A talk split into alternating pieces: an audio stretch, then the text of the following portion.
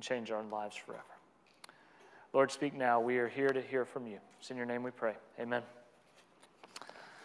All right, so growing up, I think all kids play two games. The first is tag, right? Chase, and maybe you called it. You run around, you just expel as much energy as possible trying to evade the it. Right now, they've created freeze tag and balloon tag and bandana tag. We all played tag. All right, you may or may not have been good at it. You may or may not still be good at it. I'm not sure, but we can play that maybe one Sunday. Next, the other game we all played, or at least I hope you played or you missed out, is hide and go seek or hide and seek. I, I loved hide and seek.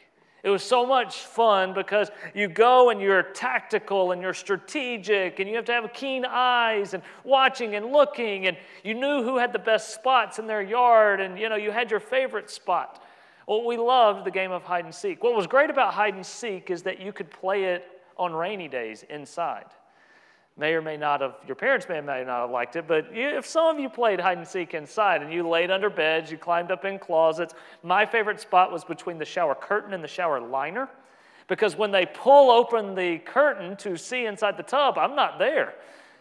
And so you could hide in a very good spot. So that's just free advice for you in your future of playing. Um, so, Kristen, when y'all are playing later, make sure to look in between the shower curtain and shower liner for Kevin. I think he may be there today. Um, so, that was awesome. I also remember those summer nights around dusk. There was a cul de sac in our neighborhood, and we would just play. Most of the people we knew, and some people you're just running through their random yard, but I loved playing hide and seek. It, it was so much fun. See, hide and seek as a game is fun. As we transition to the story of David, it was for his life, and it probably wasn't nearly as much fun. See, David, as we learned a few weeks ago with Jonathan, that the king Saul is ready to kill David and he is searching to destroy him. So David is now in a real life game of hide and seek, of cat and mouse, just trying to evade the king. David, because of this, has had to leave the king's court. He's had to stop really spending time with his friend, the king's son, and he's probably had to even abandon his wife, the king's daughter, in this experience. David said in, Ephes- I mean in uh, Ephesians, 1 Samuel chapter 20, verse 3, he said, Death is but a step away from me. David knows that the king is hot on his heels. He is a fugitive on the run, the most wanted man in Israel, and not because he did anything wrong, but because of the jealousy and the envy and the rivalry and the paranoia of the king. David is now running away. And so when he and Jonathan depart, he is about five miles north of Jerusalem, where King Saul would be. And David travels a little bit, actually south, towards the kingdom and towards Jerusalem. He travels about a mile or two toward, to the city of Nob. And when he gets there, he, he shows up, he's exhausted and he's weak. And verse 3 tells us in chapter 21, verse 3, it says, Now then, what do you have on hand? He goes to the priest. He says, What do you have on hand? Give me five loaves of bread or whatever is here. Uh, this is cluing us into the experience David is already having. He is exhausted. He is tired. He is starving. He and the few people that are with him at this point are just scraping by. And it is such a desperate and dire situation that the priest make a special exemption and give David the holy bread to eat. This would have been reserved only for the, uh, the priest and the clergy. And yet, because they look at their situation and their great need, they say, okay, you guys can eat this. But he doesn't stay in Nob too long. I'm going to throw a map on the screen for you. Actually, Julia is. Um, you probably can't see all of that, but I just want you to see the movement. So he starts off in Nob at the very top, and then he goes all the way to, it's on that side. He goes all the way to Gath. He travels 25 miles west. Gath may, some of you Bible trivia people may remember Gath is the city of Goliath. Goliath of Gath. It's interesting, he shows up into the place where he definitely has a reputation. He took down their champion, their giant, their biggest, strongest, baddest dude. He is defeated. And he shows up there. And when David shows up in Gath in chapter 21, he acts as though he is deranged and out of his mind. He acts as a madman. It actually says that spittle is dripping from his beard. He, he's acting as though he is a crazy person. Why? Because he knows that crazy people are avoided. And so he assumes that he can get rest and sanctuary in Gath, away from Saul, avoiding all of that, and he is going to rest there. But at the end of chapter 21, he is sent out. It says in uh, verse, I don't have this on the screen, verse 14, um, Achish says, Behold, you see the man is mad. Why then have you brought him to me? Do I lack madmen? We don't need more people out of their mind in our area. He says, Get him out of here. And so David now can't stay in Gath. He's now sent to these, or he goes to these caves of Adullam. He goes about 10 miles east. I'll email you this map so it may be easier for you to watch and see and follow along um, tomorrow. And here, when he is in his cave, I think this is the lowest moment in David's life. For all intents and purposes, he's alone. One writer says it this way he says, He's lost everything. He lost his lofty rank, his seat at the king's table, the bed he once shared with the king's daughter. He is homeless, he is despairing, he lacks every resource you would need to escape from the king that is trying to kill him. He has no food, he has no money, he has no weapons, he has no comrades. It's a pretty terrible situation. And in chapter 22, verse 1, it says this David departed from Gath, and he escaped to the cave of Adullam. And when his brothers and his father's house heard it, they went down um, there to him. Verse 2 says, and so did everyone who was in distress, and everyone who was in debt, and everyone who was bitter in soul. They gathered to him, and he became commander over them, and there were about 400 men. So David was in his lowest moment. He is in this cave, most likely even by himself at this point. He is despairing and struggling to find any rest, any refuge. And then all of these people show up, and you would think, wow, what a shot in the arm, what a pick me up. His family showed up. As a person who lives out of state from any family members, we understand that it is it's uplifting when your family comes in. It's exciting. And you read that and you go, wow, his family, they, they, they want to go help him out. That's what I thought at first. And then I began reading, and some more educated people than me said, actually, the family were having to flee as well. Because they know that if Saul can't find David quickly, he's going to start asking the family, What do you know about him? Where is he?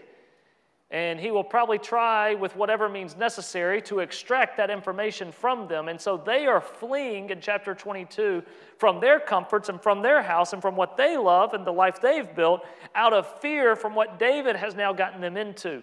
So they show up probably not excited about being in a cave when they used to have a farm that they are now on the run with him. On top of that, all of these people that are in distress, all of these people that are in debt, all of these people that are bitter in soul, this ragtag bunch shows up to be with David. And let me just tell you, this isn't the people that you draft to be with you. This isn't the, the people that you go, all right, I'm going on this journey that if I struggle on this journey or if I lose on this journey, I die. Who do I want to surround myself with?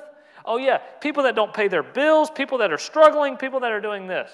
No, David has now gotten all of these people, this, you know, motley crew, to be his group that he is now to take care of, that he is now to lead. People that are showing up with all this stress, with all this debt, with all these problems. And I think from a logical standpoint, they go, we can't stay in the caves anymore. 400 men, there's probably some women and children with them. 400 men aren't going to be able to hide out in caves. And so Again, the map will show you, and this is where he goes the furthest to Moab. I think you can read that one. So he goes to Moab. Why Moab? Maybe because his, his great grandmother was from Moab, Ruth, a Moabite woman. Maybe he was thinking, okay, well, I know there's some, somebody may lean on to me here. So he travels all the way down the uh, Dead Sea and around it And to give you reference, this will be his furthest journey. And judging by the legend, we're probably about a 45 mile journey, 50 mile journey down um, to that place. He's just trying to get away, further enough, uh, further enough away from Saul's reach or even Saul's eye, so no longer being bothered or a burden to the king. Can he just go and get rest? He gets there, he thinks that's going to be a great place, and then a prophet shows up in chapter 22, verse 5. And here's what the prophet says Do not remain in the stronghold where it's safe. No, depart and go into the land of Judah. So David departed and went into the forest of Hereth. He's the prophet from God says, Hey, I know you're out here in Moab, but I called you to be the king of Israel. You got to go back. So David packs up after a journey to Moab and goes right back into danger. He gets at least some natural camouflage in the forest, and that's where he will hang out for a while. There's a few other places he will stop in, but while he is hanging out in those forests with the natural camouflage and cover, David gets word that Saul showed up to Nob, the first place that he stopped in, the place where he ate the bread, where he was starving. Saul shows up to Nob and says, Hey, where's David? They said, I don't know. We haven't seen him in a while. No, no, no. You need to tell us where David is. No, we really don't know. We helped him and we let him on your way. Oh, you helped him? You know the king's enemy? You're helping? And Saul then enlists a guy to then kill all of the priest in Nob. He, enlists a guy named Doeg the Edomite. And it tells us that he killed 85 persons who wore the linen ephod, meaning 85 Levites. But not just that. Listen, listen to verse 19 of chapter 22. And I know we're jumping, but follow. We're just following the story here.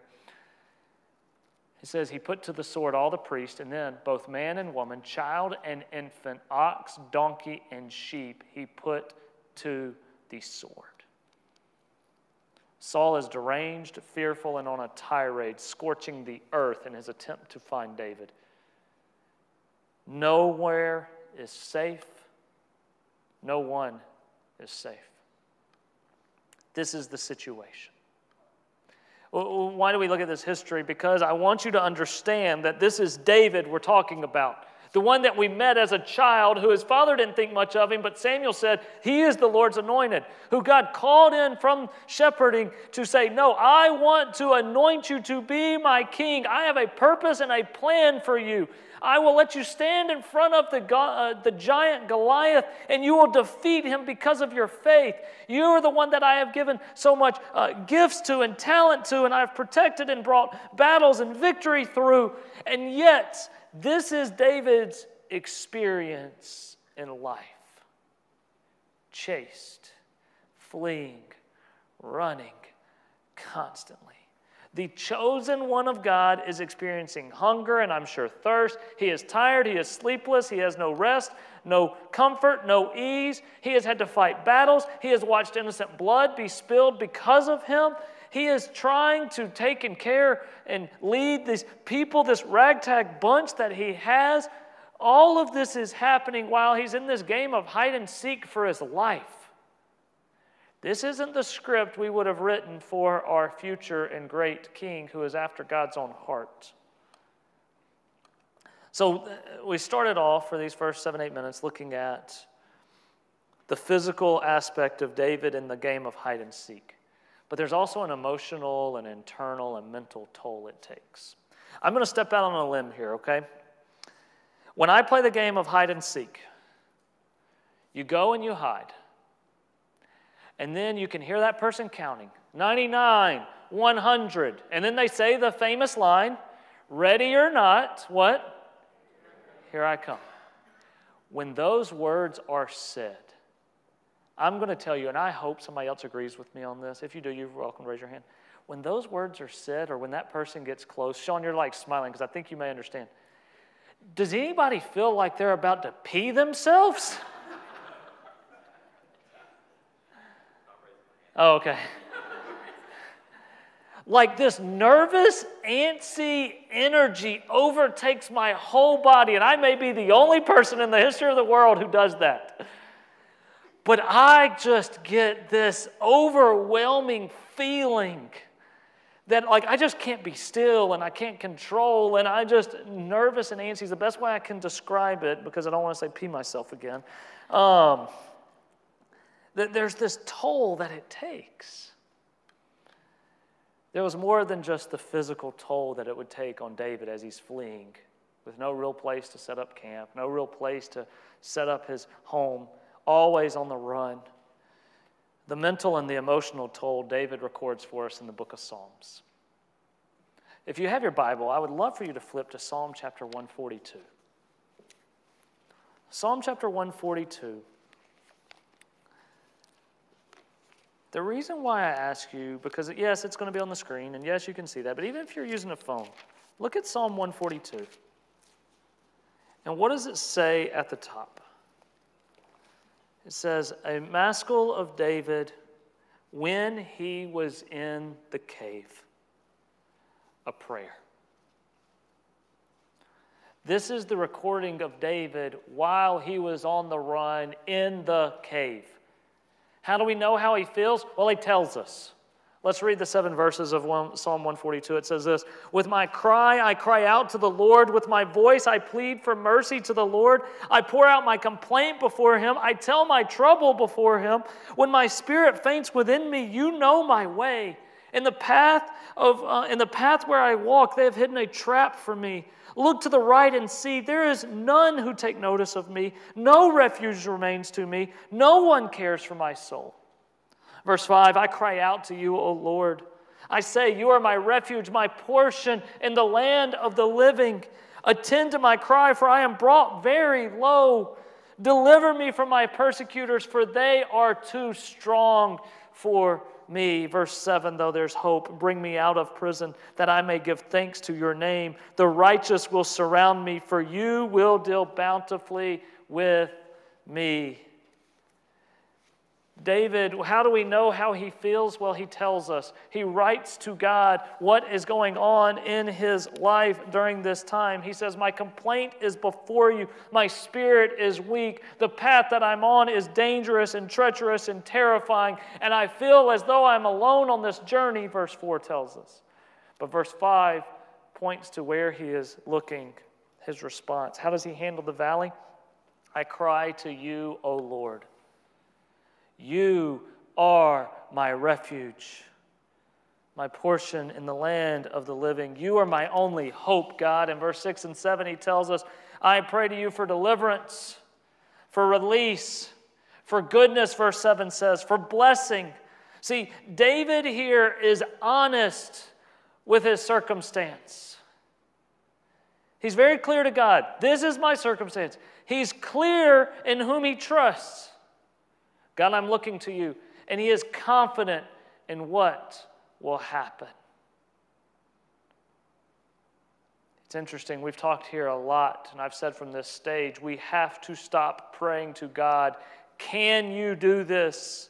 Can you fix it? Can you heal me? Can you stop that? We need to pray, Lord, you can. Will you?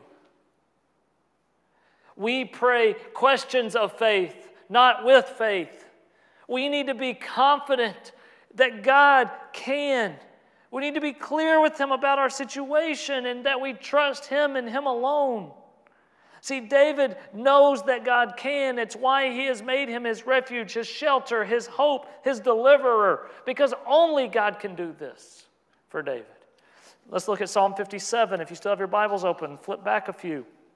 Psalm 57, what does it start with? Again, to the choir master, according to do not destroy. That threw me off this week. What in the world is do not destroy? It's just the tune that we set this to. A mitkam of David, just a, a writing, a praise, a, a prayer. It says, when he fled from Saul, where? In the cave. How do we know what David's experiencing? Because he's writing it to God and we are reading it firsthand. He says this Be merciful to me, O God. Be merciful to me, for in my soul takes refuge. For in you my soul takes refuge. In the shadow of your wings I will take refuge till the storms of destruction pass by. I cry out to God Most High, to God who fulfills his purposes for me. He will send from heaven and save me. He will put to shame him who tramples over me. God will send out his steadfast love and his faithfulness. David's real clear later in verse 6. He will say, Dangers all around me. They set a net for my steps, they dug a pit in my way. And yet, David still trusts the character of God even before he gets deliverance from God. He says in verse 9 and 10, I will give thanks to you, O Lord, among the peoples. I will sing your praises among the nations. Verse 10 For your steadfast love is great to the heavens, your faithfulness to the clouds. Let me say that one more time when I said before I read those. Before deliverance, David decides to praise. Before he's delivered, he's decided to praise. Why? Because he has full faith in the character of his God, full trust that the God who anointed him will be the God who crowns him. Friends, let me tell you, following God never was, never is, and never will be the easy way. Following God never was, never is, and never will be the easy way. But Jesus makes it very clear in John 14, 6, it's the only way. It's the only way to come to the Father. You may be tired today and weak. You may be exhausted and overwhelmed. You may be hopeless and helpless. You may be confused and unsure. You may be upset and frustrated with God. You may feel abandoned and alone right now. You may be terrified of the giant that stands in front of you. You may be hated and mistreated for nothing that you've done. You may be having traps and attacks coming from every direction. You may feel all alone with nowhere to turn and no one to turn to. But my question to you is this there's three quick questions. Where are you looking? What are you trusting? Who are you following? Where are you looking? Are you looking at the giant or are you looking at your God? What are you trusting? Are you trusting in what you can accomplish? Because, yeah, you'll probably fail. Are you trusting what He can accomplish through you? What are you trusting? Who are you following?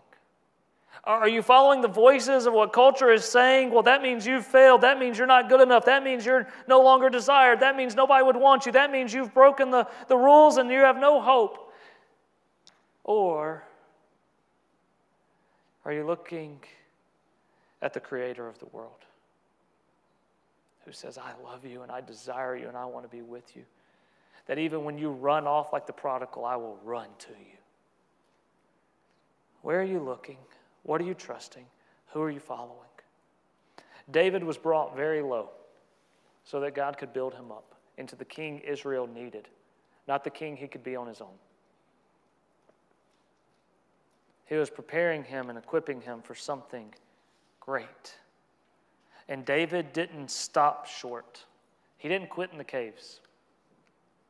I would have quit in the cave. Got to give up. I thought you thought you had a plan for me. Sure doesn't feel like it.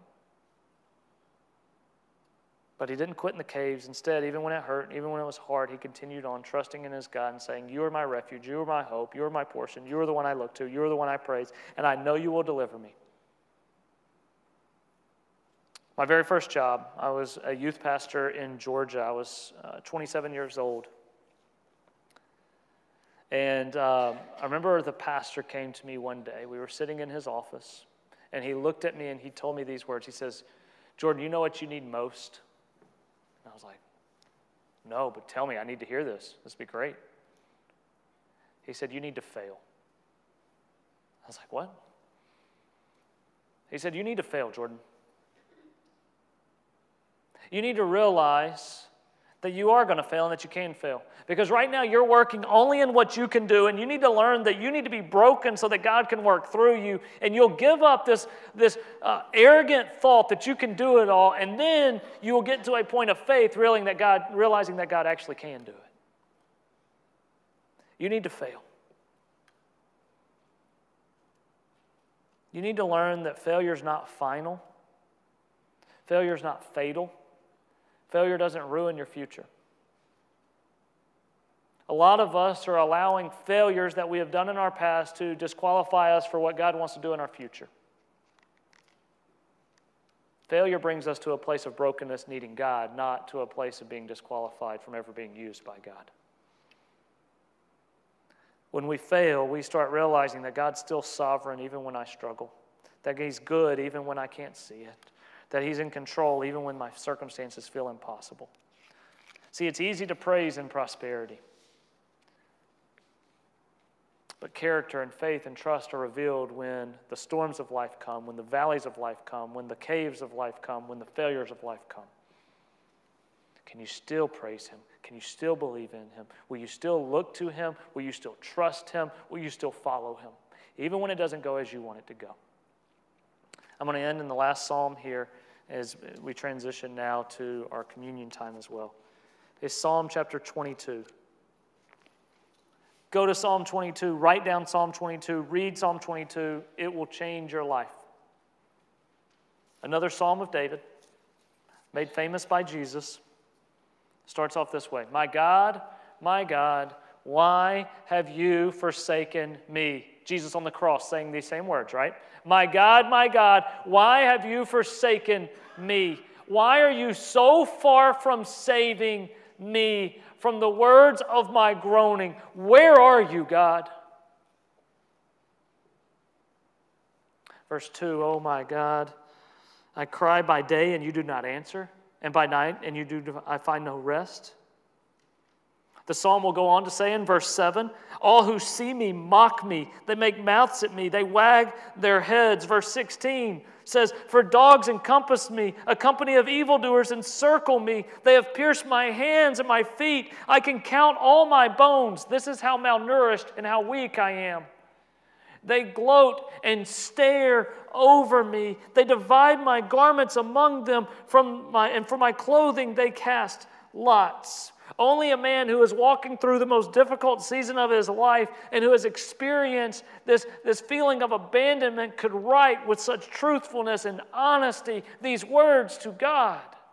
But what does he also say? Verse 11. He also is a man who has experienced it but hasn't re- released his faith.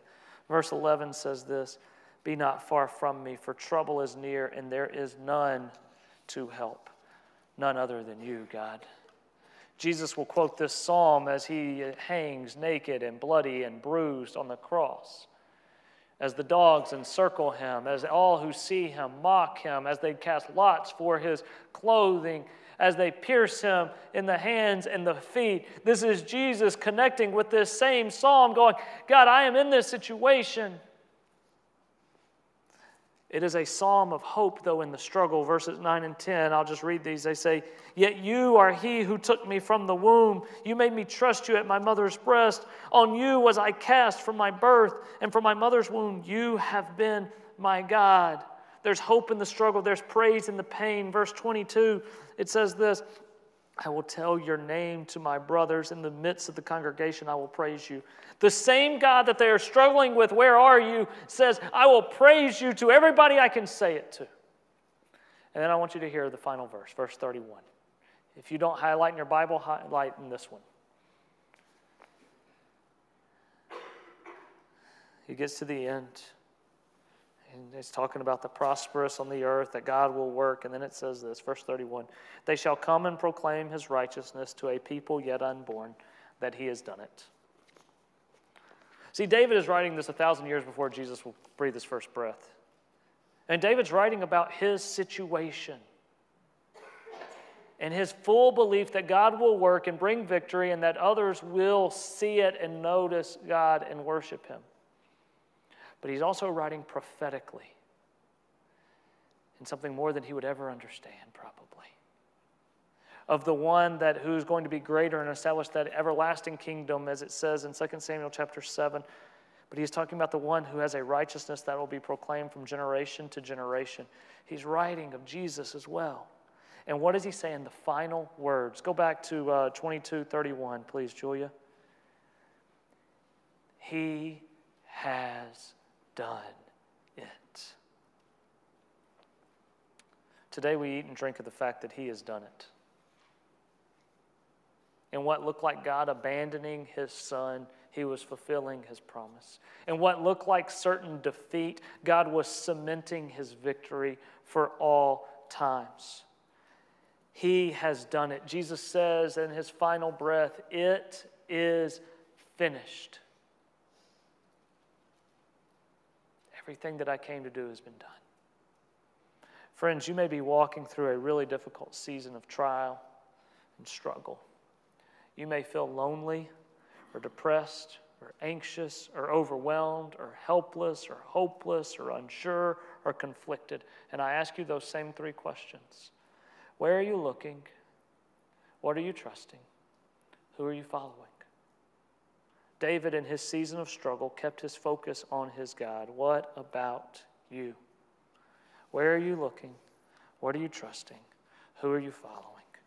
Psalm 34, and I'm just going to flip there myself. Psalm 34 is another psalm of David that says, and we sing it every few months here taste and see that the Lord is good.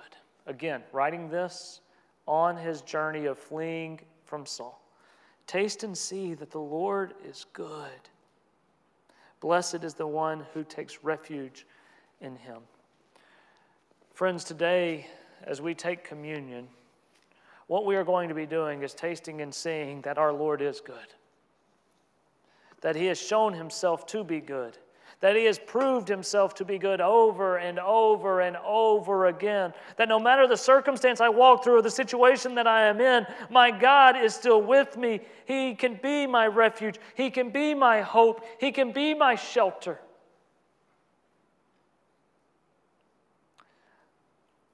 Together, as we celebrate communion, we don't celebrate our circumstances, but we celebrate our God, who's above those. We celebrate His goodness. We celebrate the sacrifice that says, no matter what may come in this life, I know that you have bought my place with you for eternity. And so I invite you to, if anybody does not have one of these, if you will, just raise your hand. Anybody not get one on your way in? Okay. Ron, we got a few back there. It's all good.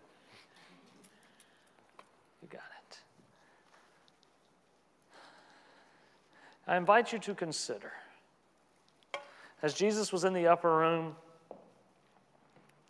for the Passover, the night that they were celebrating that God had delivered his people in an impossible situation from the hands and the oppression of Israel, and how he had destroyed the firstborn with the angel of death of all those who had not put their faith in him. And it was a night to remember that our God can do amazing things, great things, that our God can deliver in the midst of impossible situations. And yet Jesus said, I want to teach you something even better than that. A new covenant I give to you. This covenant is built on my body and my blood. And so he took the bread. You're welcome to open it and hold the bread. He took the bread.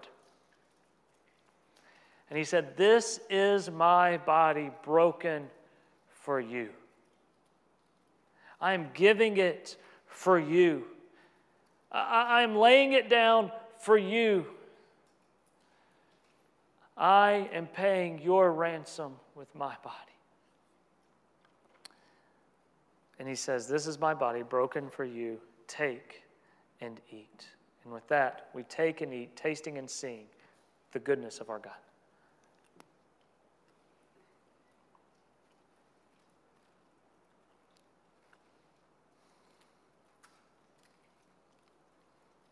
And then he took the cup. And it had been seared in their brain that without the blood, there was no forgiveness.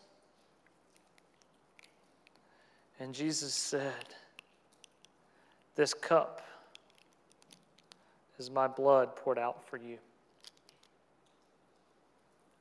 Me giving all of who I am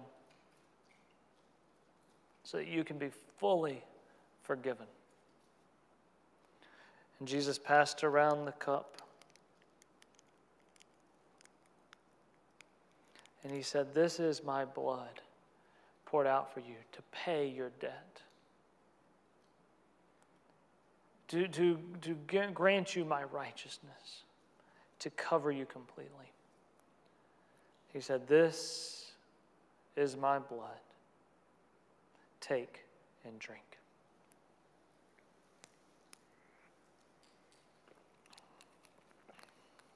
And when we take and drink and eat, we are remembering the goodness of our God. We are tasting and seeing that He is good. Let me pray for us as we